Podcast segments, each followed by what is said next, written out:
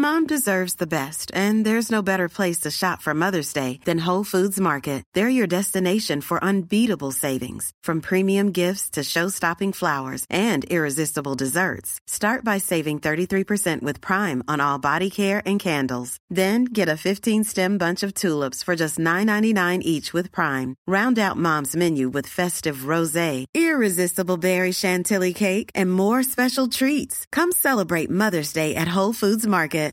Millions of people have lost weight with personalized plans from Noom, like Evan, who can't stand salads and still lost 50 pounds. Salads, generally, for most people, are the easy button, right? For me, that wasn't an option. I never really was a salad guy. That's just not who I am. But Noom worked for me. Get your personalized plan today at Noom.com. Real Noom user compensated to provide their story. In four weeks, the typical Noom user can expect to lose one to two pounds per week. Individual results may vary.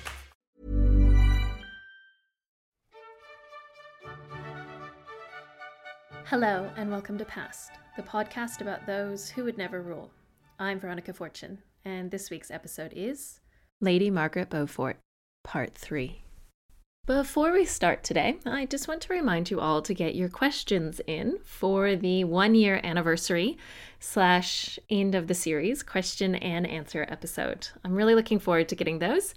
Also, just so you know, that episode happens to fall on the week of my 40th birthday.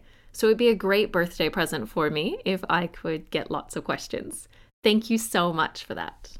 Welcome back to part three of Lady Margaret Beaufort's story. The king is dead.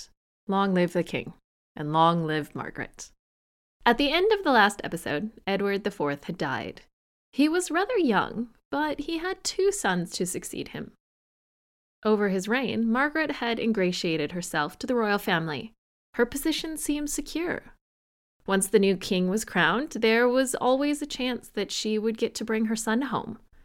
But this isn't a fairy tale, and her son would only come home with force. On to this week's episode. As mentioned, the king had two young sons, so by all accounts, his line was secure, and his oldest son, now Edward V, could look forward to a long rule. Since I'll be covering what happens next in great detail during Elizabeth of York's episodes, I'm going to gloss over bits. I'm doing this mainly because Margaret had rather little to do with what happens now. Let me say that again. Lady Margaret Beaufort did not have a hand in the misplacing of the royal princes. While I won't go into extensive detail, I don't want to ignore the political happenings because they're rather crucial to the rest of her story. Her husband, though, does play a small part in what happens next. Following Edward IV's death, his oldest son, now Edward V, was called to England from Ludlow by his mother. He was escorted by his uncle, Anthony Woodville, Earl Rivers, and his older half brother, Sir Richard Grey. Elizabeth Woodville, though, failed to inform her brother in law, Richard of Gloucester, of the king's death. Richard was instead informed by his companion, William Hastings, 1st Baron Hastings, who sent word that Richard should meet his nephew on their way to London. Richard caught up with the young king's party close to Stony Stratford on the 29th of April and was met by Earl Rivers and Sir Grey. The three men were cordial, and Rivers and Grey seemed to have suspected nothing. In the morning, they were locked into the inns they were staying at, and then taken to Pontefract Castle at Richard's orders. Richard then met with his nephew and informed him that Rivers and Grey were evil counselors. Yeah, we like that phrase who had been plotting to kill Richard. The young king then allowed his uncle to escort him to London. Once back in London, council, which included Stanley, agreed that the prince should be held in the Tower. This was one of Edward IV's favorite residences and was well appointed. It was also secure. I know it sounds rather sinister now, but the Tower was a royal residence at the time. While it had cells, it wasn't a prison. During Edward V and Richard's march south, Elizabeth Woodville, her two other sons, Thomas and the younger Richard, and her daughters sought sanctuary in Westminster Abbey. This was the family's second long term visit. She would learn of the deaths of her second son and brother at Gloucester's order while in the Abbey. Richard of Gloucester started making moves to have himself declared king. While Lord Hastings had assisted Richard, he wasn't willing to see the young king usurped. This would be his death.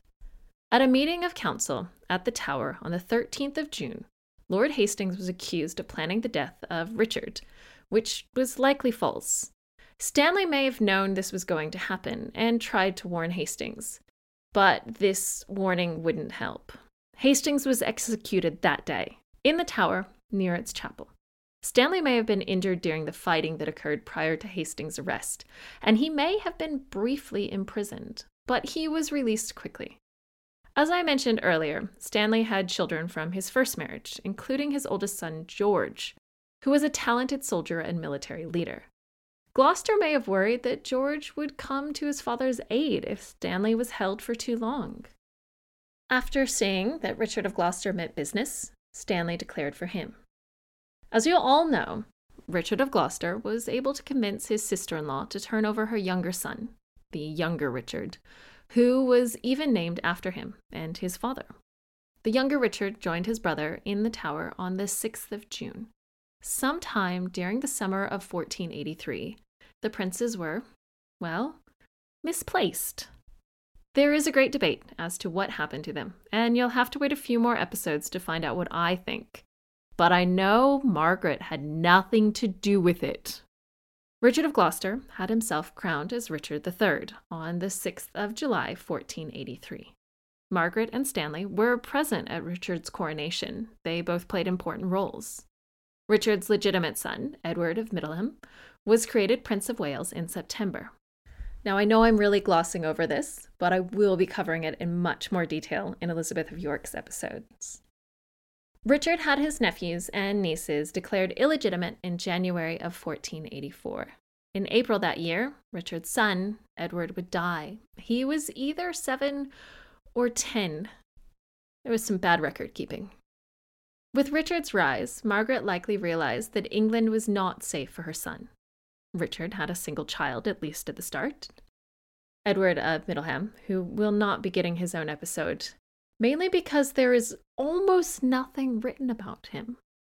And while Richard's sisters had plenty of children, there was still a risk from Henry Tudor. While Richard may not have been active in misplacing his nephews, he was active in executing their uncle and older half brother, as well as his friends Hastings. This made his court a rather worrisome place for a woman with a claim on his throne, and more so for her son. Stanley was appointed Richard's steward, which sounds like an insulting role, but was actually a rather prestigious appointment.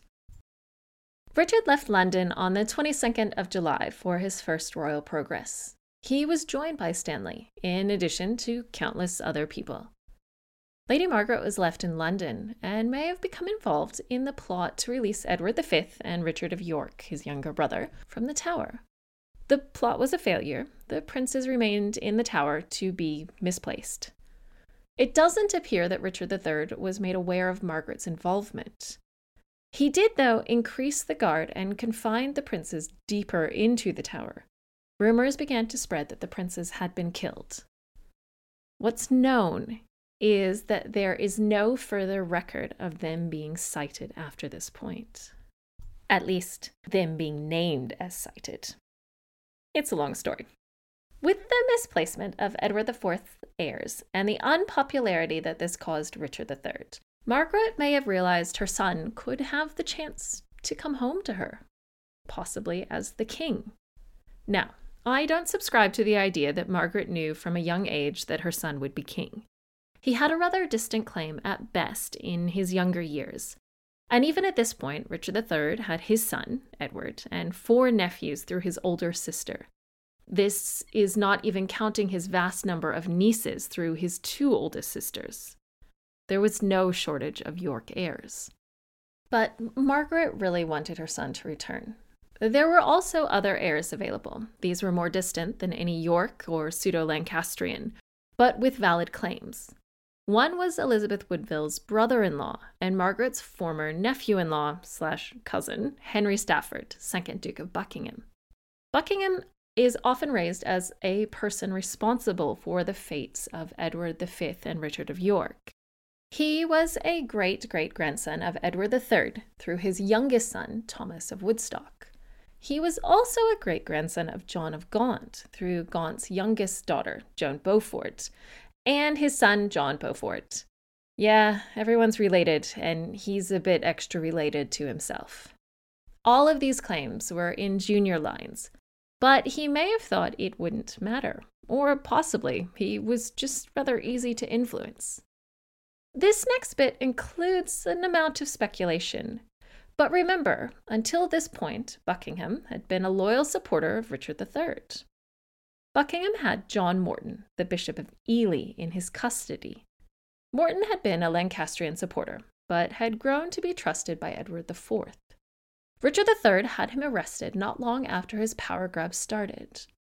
While in Buckingham's custody, it's possible Morton flattered the Duke into thinking the throne should be his. Like all oldest sons in his family, the Duke was a proud man. Really, it will cost his son his own head, and this little anecdote does not end well for Buckingham himself. Now, what does a scheming Duke and a bishop have to do with Margaret? Well, Margaret's loyal servant for at least two decades, Reginald Bray, had made Morton's acquaintance, and with Buckingham's permission was brought to meet with the two men to act as an intermediary for Margaret. Speculation pretty much ends here. While Buckingham was being flattered and biding his time, Margaret was making contact with a second person who could help her bring her son home Elizabeth Woodville. Though titled as the widow of Grey, the Dowager Queen was still in sanctuary, which would not have been comfortable. She had likely been told that her sons were dead and knew she needed to protect her daughters.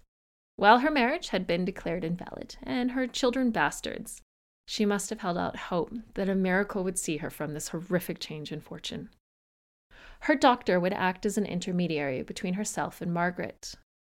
Margaret's plan was simple. Elizabeth Woodville would contact her supporters, both Woodville and York, who didn't support Richard and Margaret would contact her son and brother in law, along with enlisting her husband and his supporters. This group would rise up, overthrow Richard III, at which point Henry Tudor and Elizabeth of York, the oldest daughter of Edward IV and Elizabeth Woodville, would marry. Elizabeth Woodville agreed, enthusiastically, which to this humble history educator indicates just one thing. She was certain her sons were dead, not just misplaced. One important note Margaret's husband, Stanley, was with Richard on progress over this entire period. Talk about some plausible deniability. Do I think for a moment he was clueless? No. Stanley was an on the ball man, and he appears to have known his wife well. I have no doubt he knew of her plans in some way, and he figured out how to make sure they'd have an out if something went wrong. While Buckingham may not have been informed of the full nature of the plot, he agreed to it. Margaret's plan was for their combined forces to launch an uprising on the 18th of October. Anyone reading ahead will know that Buckingham's rebellion, as this plot is known, actually started a bit earlier than that. Henry and Jasper Tudor were not ready to sail until the 2nd of October. While it can be a quick trip between Brittany and England, it can also be a long trip this would theoretically be plenty of wiggle room to get there by the 18th. But they didn't have that long. Richard III became aware that Buckingham was plotting against him on the 11th of October. The Woodville faction, located in Kent, in the southeast of England, rose up too early, as early as the 8th. They were quickly suppressed. Buckingham, in Wales, couldn't cross the River Severn, this is a bit of a repeat of Jasper Tudor's attempt to reach Margaret of Anjou prior to Tewkesbury. Buckingham's army deserted, and the reward offered for his capture was enough for his tenants to hand him over to the king. He was beheaded on the 2nd of November. Henry and Jasper couldn't even set sail until the 18th. Remember how I said it could be difficult to cross? They almost landed near Dorset, but something seemed off, and they turned back, which was lucky Richard III discovered Margaret's involvement quickly. She was lucky, though. Treason is treason, and Richard could have executed her. But he needed her husband's support. And Stanley had been with the king the whole time. He had no idea what his villainous wife was planning. No, I don't think the couple conspired, but I think Stanley was prepared for this outcome. Margaret was instead placed under the care of her husband under house arrest. She was stripped of her property, which was granted to her husband. The reason I think Stanley might have had more knowledge of the plot than he would ever let on, even though she was completely under his control, she was still able to get letters to her son. That wasn't going to happen without him knowing. While Margaret was being punished, her son was winning supporters. He was joined in Brittany by Elizabeth Woodville's oldest son, Thomas Grey, Marquess of Dorset, whom I'll call Dorset from here on, and his uncles, Richard, Lionel, and Edward, Margaret's half brother, John Wales, and Bishop Morton all joined them as well. While the uprising had failed, it had given those disaffected with Richard III an outlet. They didn't need to replace the king they didn't like with his son or one of his nephews and they could even get the beloved daughter of their late York king included in the deal. Henry Tudor also saw the value in marrying Elizabeth of York, and I will cover this more in her episode. In England, though, Henry and his uncle were attainted. I wonder if there's a punch card for those because this was Jasper Tudor's third time. This may actually be a record, I can't check though. In addition to Henry and Jasper, Elizabeth Woodville's oldest son, Dorset, Bishop Morton, and Margaret's half brother, John Welles, were all attainted. While this planning was going on, Henry and Jasper were betrayed by Francis of Brittany's senior servant while Francis was incapacitated due to ill health. They were able to seek shelter in the French court. Louis XI's son, Charles VIII, was under the care of his regent, his older sister, Anne of France. I know I've mentioned in France women could never be queen regnant, but that didn't stop them from ruling when needed. Anne was no exception to this. Her nickname was Madame la Grande, the Great Lady. While the chroniclers of the time give young Charles credit for supporting Henry Tudor, it is without a doubt the king's sister and brother in law who are responsible for following through.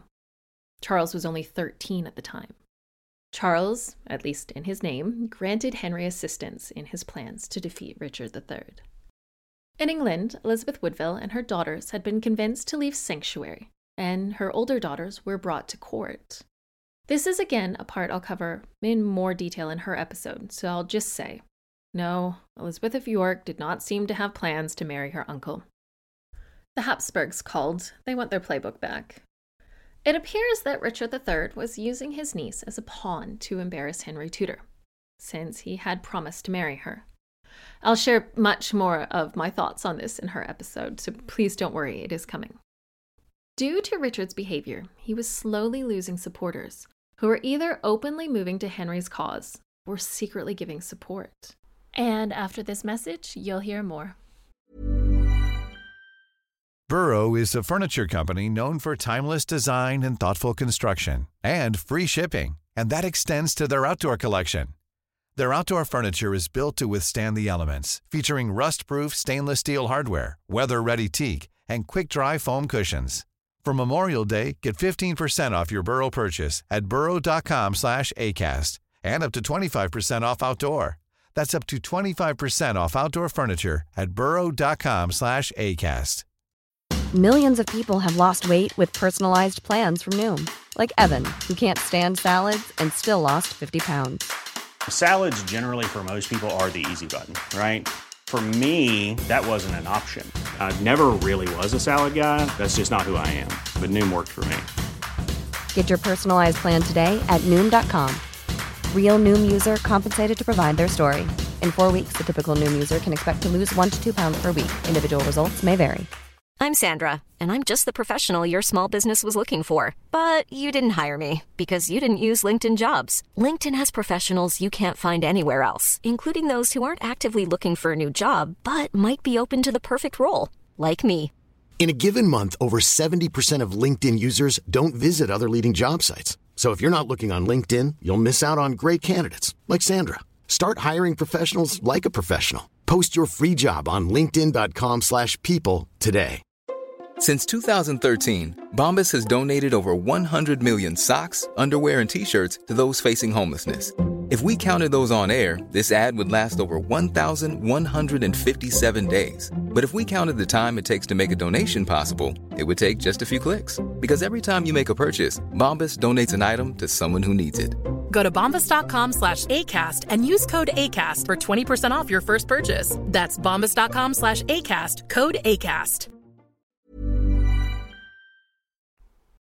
Henry Tudor in Brittany had about 3,000 men under his banner. Remember, his two times great uncle, Henry IV, had landed in England with a much smaller force on his path to take back his title and lands from Richard II, whom he, you know, ended up overthrowing. The whole time, Margaret was stuck under house arrest, but able to write to her son. Their plan was ambitious, and every time I get to this point, I start to wonder if it will work. I know this is silly because history has already happened, but I always wonder if this time it's changed. It never has, of course. She was helped by someone who had managed to stay out of these machinations thus far her husband. Yes, Stanley had finally decided it was time to gamble on the stepson he had never met. Don't worry, he was planning on stacking the deck. I can only imagine Margaret's nerves knowing her son would be returning to England.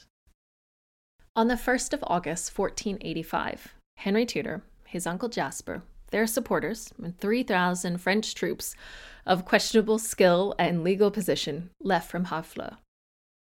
They landed on the 7th in Wales and were joined by Jasper's illegitimate half brother, David Owen. They began to march east.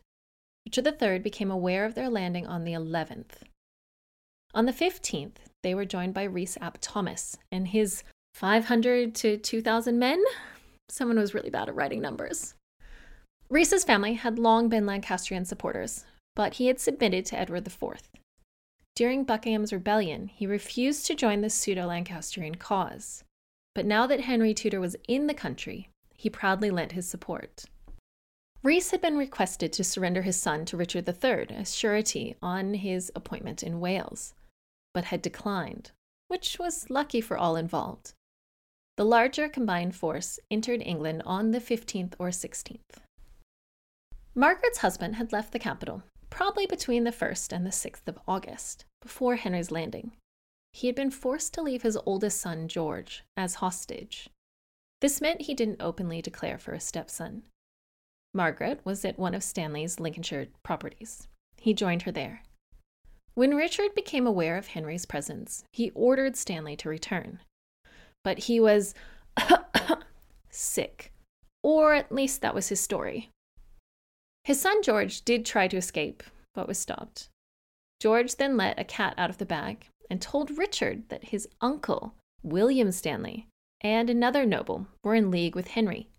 He seemingly forgot to mention that his father was too, but keeping one's head is a good idea. It may have been an excellent plan on George and Stanley's part by stating that William was on Henry's side. It wouldn't put Stanley under immediate suspicion if some of his men went to Henry's side, since they may have been supporting his brother. The Stanley brothers were wily. Stanley left Margaret on the 15th and began to march towards her son. He had obviously gotten over his cold quickly. He reached his stepson with 5,000 men on the 20th. He still hadn't openly declared for Henry, and his men were kept away from his meeting with Henry. They were joined by Stanley's brother, and it was clear whose side they were on. The three discussed their battle tactics and prepared for what was to come. While they were having a family reunion, Richard III was marching from Nottingham to Leicester to meet up with the Duke of Norfolk. Now, I'm confident everyone listening knows what happened next, but I'm actually going to cover this battle. So strap in. Oh, and there were no eyewitness accounts to the battle. All that follows is from the tellings of men who were there after the battle. Someone forgot to invite the chroniclers. The two forces met outside of Market Bosworth, a market town that really does look to have been in the literal middle of England. Richard had between 7,000 and 12,000 men to Henry's 5,000 to 8,000. Richard and his commanders held position on a low hill to the northeast of Henry's position. Henry's leading commander wasn't himself. That would not have gone well, nor his uncle, who isn't mentioned in any sources. It was instead a noble I've failed to mention thus far John de Vere, Earl of Oxford. De Vere had been a loyal Lancastrian and who had fought against Edward IV. He escaped after the defeat of the Battle of Barnet, He was later detained and imprisoned before scaling a wall in a failed escape attempt in Calais. He had been ordered returned to England under Richard III, but had convinced the captain of the ship transporting him to defect to Henry Tudor's cause. Yeah, and he was a pirate, um, sorry, privateer. At the battle, Henry allowed De Vere to take point. Stanley was not on side for the start of the battle. Richard had actually sent him a message to join his side or he'd kill George. In expected warrior fashion, Stanley replied he had other sons. Yes, I have no doubt the chroniclers were copying earlier members of their craft. Richard actually ordered George beheaded, but his guards suggested they wait until the end of battle. Stanley did delay declaring for Henry still, but he would fight for his stepson in the end. De Vere chose an unorthodox formation, keeping his men together in a single battle and not three separate battles. That would be the vanguard, center, and rear guards. Men were to stay within three meters of their banner, the flag that symbolizes the feudal lord they were fighting under. De Vere's formations were a well planned strategy. It prevented any single group of Henry's army from being surrounded by Richard's troops. Oh, and Richard had cannons. I know it sounds scary, but artillery in this period was still a hit or miss tool, especially in open battle. Besieging castles is a completely different story. 25 years earlier, Margaret's cousin, James II of Scotland, had died when a cannon he was standing next to during a demonstration exploded. They really were a hit or miss item. Richard III may have had the advantage of numbers on his side, but he may have had a traitor in his ranks. Henry Percy, the fourth Earl of Northumberland, was in his reserve, but never brought his men to battle.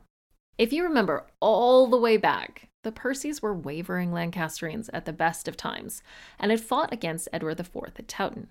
This Percy, though, was a cousin of Richard III. However, it appears he wasn't running to his cousin's defense. While Richard was being ignored by Percy, he saw that Henry was separated and behind the main force of his men. Richard and his personal knights or household who could have ranged from a few dozen to a thousand, rode towards Henry. Richard was able to kill Henry's standard bearer and injure his own brother's former standard bearer.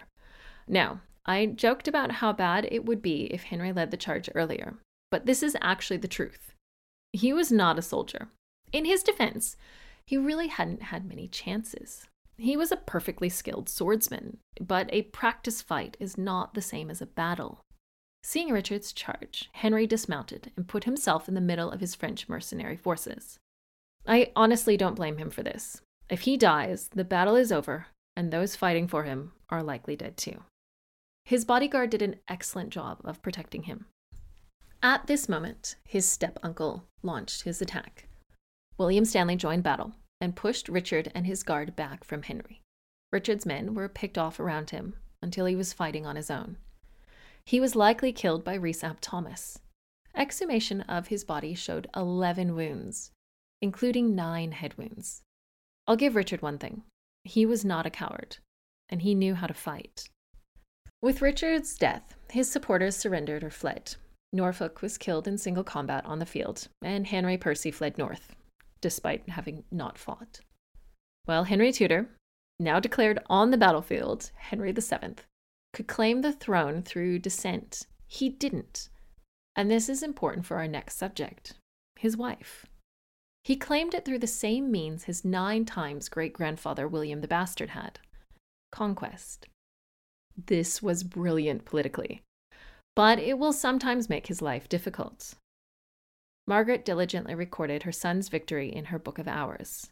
Quote, this day, King Henry VII won the field where was slain King Richard III? Henry actually sent his mother Richard III's Book of Hours. Margaret erased the previous king's name and added her own. If you're curious, I'll make a This Too Shall Pass explaining a Book of Hours soon. Now that England had been won, Margaret would need to help her son rule. This was not going to be an easy task. While Henry had many supporters, there were still plenty of Yorkists left in England, and more overseas. Margaret would not see her son until early September, but her joy would have been overwhelming. The pair and their supporters arrived in London to be greeted by Anne Herbert, the widow of Henry's former guardian. They were also met by Elizabeth of York and Edward Plantagenet, Earl of Warwick, the son of George of Clarence. The young Edward was only 10 and was given to Margaret for both his protection and Henry's. Elizabeth and her mother, Elizabeth, would move into Margaret's residence not long after their arrival. This was to begin the planning for her wedding to Henry Tudor and to protect her from becoming a rallying point for Yorkist rebels. Margaret moved into a luxurious residence. She looked after her devoted supporter and servant Bray. He was given fancy new windows in his quarters, even. Margaret was also joined by Elizabeth's sisters and possibly her cousin, Margaret Plantagenet. She had spent a great deal of time while she was in court around this group of girls and was, by all accounts, fond of them.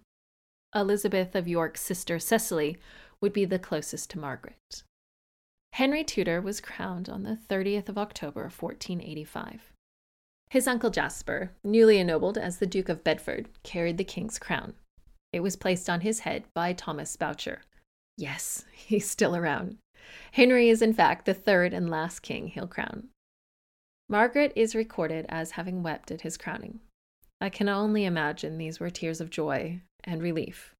Her son was safe and home, and they would never have to spend 15 years apart again. Margaret's title after her son's victory was My Lady, the King's Mother. A person would address her as this first at each occasion of meeting her, before addressing her as My Lady subsequently. Henry had his mother's lands restored to her, and her house arrest was rescinded. She was declared femme sole, which means she was not under the coverture or hold of her husband. While she and Stanley were still married, he didn't have the customary power a husband would normally have over his wife. She was legally an independent woman. They were no longer legally one person, but two separate people who happened to be married. To most of us, this sounds rather normal, but it was not the case in this time. Interestingly, Stanley didn't seem bothered by his wife's independent status, and they continued to work together as a couple. He even had her arms added to his windows with the words Our Lady, the King's Mother, inscribed. After her son's crowning, Henry started rewarding supporters. This is obviously important after such a huge change in government. Even today, governments do this, just without the battle. At least, hopefully. Many of these supporters were Margaret's men. Bishop Morton was named Chancellor. He would eventually become the Archbishop of Canterbury. Reginald Bray was given substantial financial rewards, in addition to his fancy windows. Elizabeth Woodville's doctor, who had helped Margaret arrange the planned marriage between Henry and Elizabeth of York, was made Margaret's own physician. William Stanley, his step uncle, was made the king's chamberlain. And finally, Henry Stanley, Margaret's husband, was made Constable of England, the chief steward of the Duchy of Lancaster. These were lucrative positions. At Parliament on the 7th of November, the act that had declared the children of Edward IV and Elizabeth Woodville illegitimate was repealed, and all copies were ordered destroyed. Yes, someone missed a few. We do know what this document said. Parliament also reconfirmed the act passed by Richard II, confirming the legitimacy of John of Gaunt's Beaufort children. While Henry VII wasn't claiming the throne through descent, he didn't want that stain on his legacy. After Henry was done telling Parliament what he wanted done, they told him what they needed him to marry Elizabeth of York. Parliament wasn't being silly with this. They had good reason. First, Henry had sworn an oath to do so. It's not a good look for a king to go back on those. Second, he needed children. It is one of the more important jobs for a medieval monarch, you know, those children. And finally, it would secure his throne. While his claim was through conquest, anyone with any awareness knew this claim needed support, and Elizabeth of York provided it. Papal dispensation was received on the 16th of January 1486, and the couple married on the 18th. Bourchier presided. It would be his last major state activity. He died on the 30th of May that year, at the age of 82. The marriage was recorded in Margaret's Book of Hours. Quote, this day, Harry VII wedded the Queen Elizabeth. End quote. Margaret and her daughter in law appeared to get along well. They were both pious and charitable. While some have portrayed them as not getting along, it's based on a single statement made in 1498 by a Spanish ambassador. Having read through one of Elizabeth of York's biographies before even reading Margaret's, I'm going to have to say this is untrue. They apparently shared inside jokes and had a similar sense of humor. They also both wanted Henry's marriage to succeed. I sometimes think he may have been the last to know about his marital plans. Again, I'll cover this in the upcoming episodes. But I can imagine the only matter of contention would have been that Margaret's quarters were next to Henry's. Since Henry and Elizabeth had seven children together, I don't think it bothered them too much. I think it's really important to express how close Margaret, Henry, and Elizabeth actually were. For the early part of Henry's reign, they were almost a small team running the country. Margaret would eventually spend less time at court as she aged and as Henry confirmed his control of the kingdom. But in the beginning, all three of them needed each other. Maybe by 1498, Elizabeth didn't want Margaret around as much as before, but that's likely a rumor with no support. In the spring of 1486, Henry went on his first progress. He left Margaret and Elizabeth in London.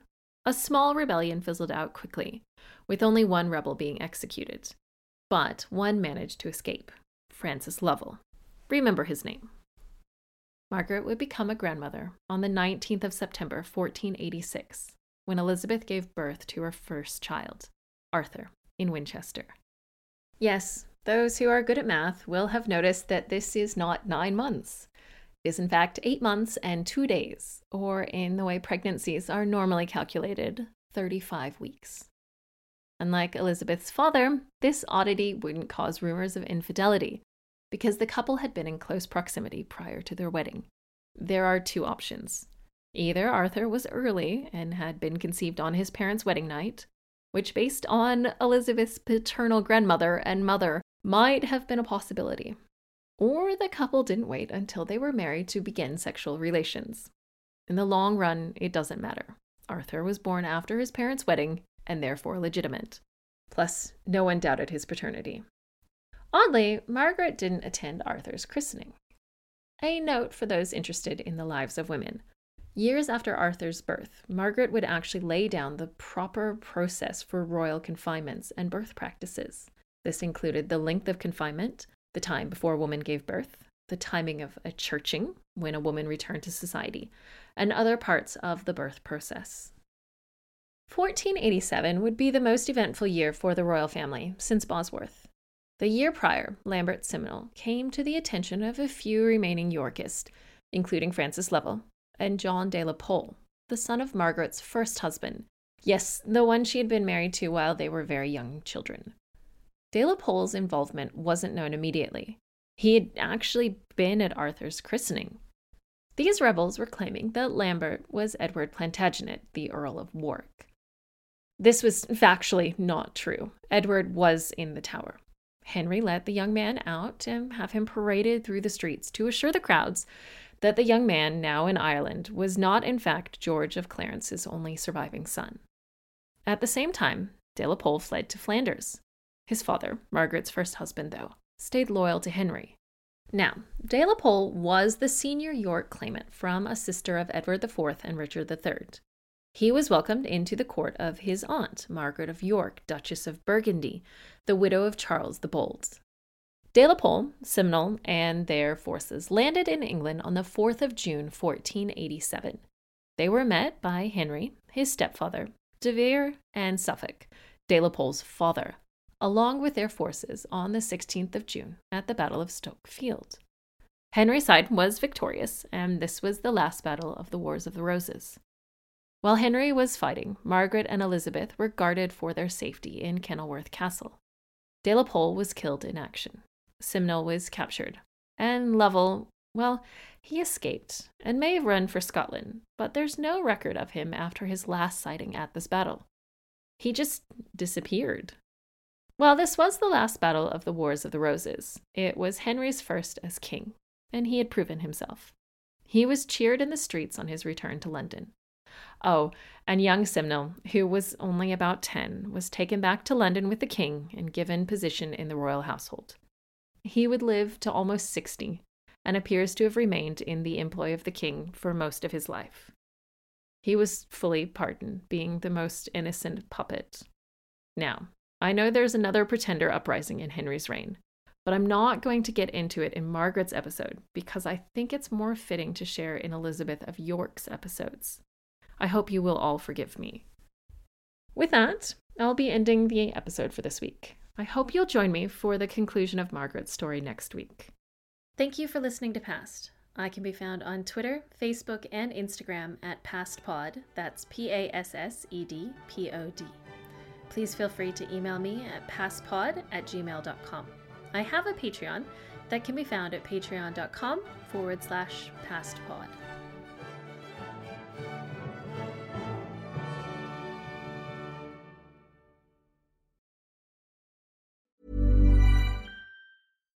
Hi, I'm Daniel, founder of Pretty Litter. Cats and cat owners deserve better than any old fashioned litter. That's why I teamed up with scientists and veterinarians to create Pretty Litter. Its innovative crystal formula has superior odor control and weighs up to 80% less than clay litter. Pretty Litter even monitors health by changing colors to help detect early signs of potential illness. It's the world's smartest kitty litter. Go to prettylitter.com and use code ACAST for 20% off your first order and a free cat toy. Terms and conditions apply. See site for details.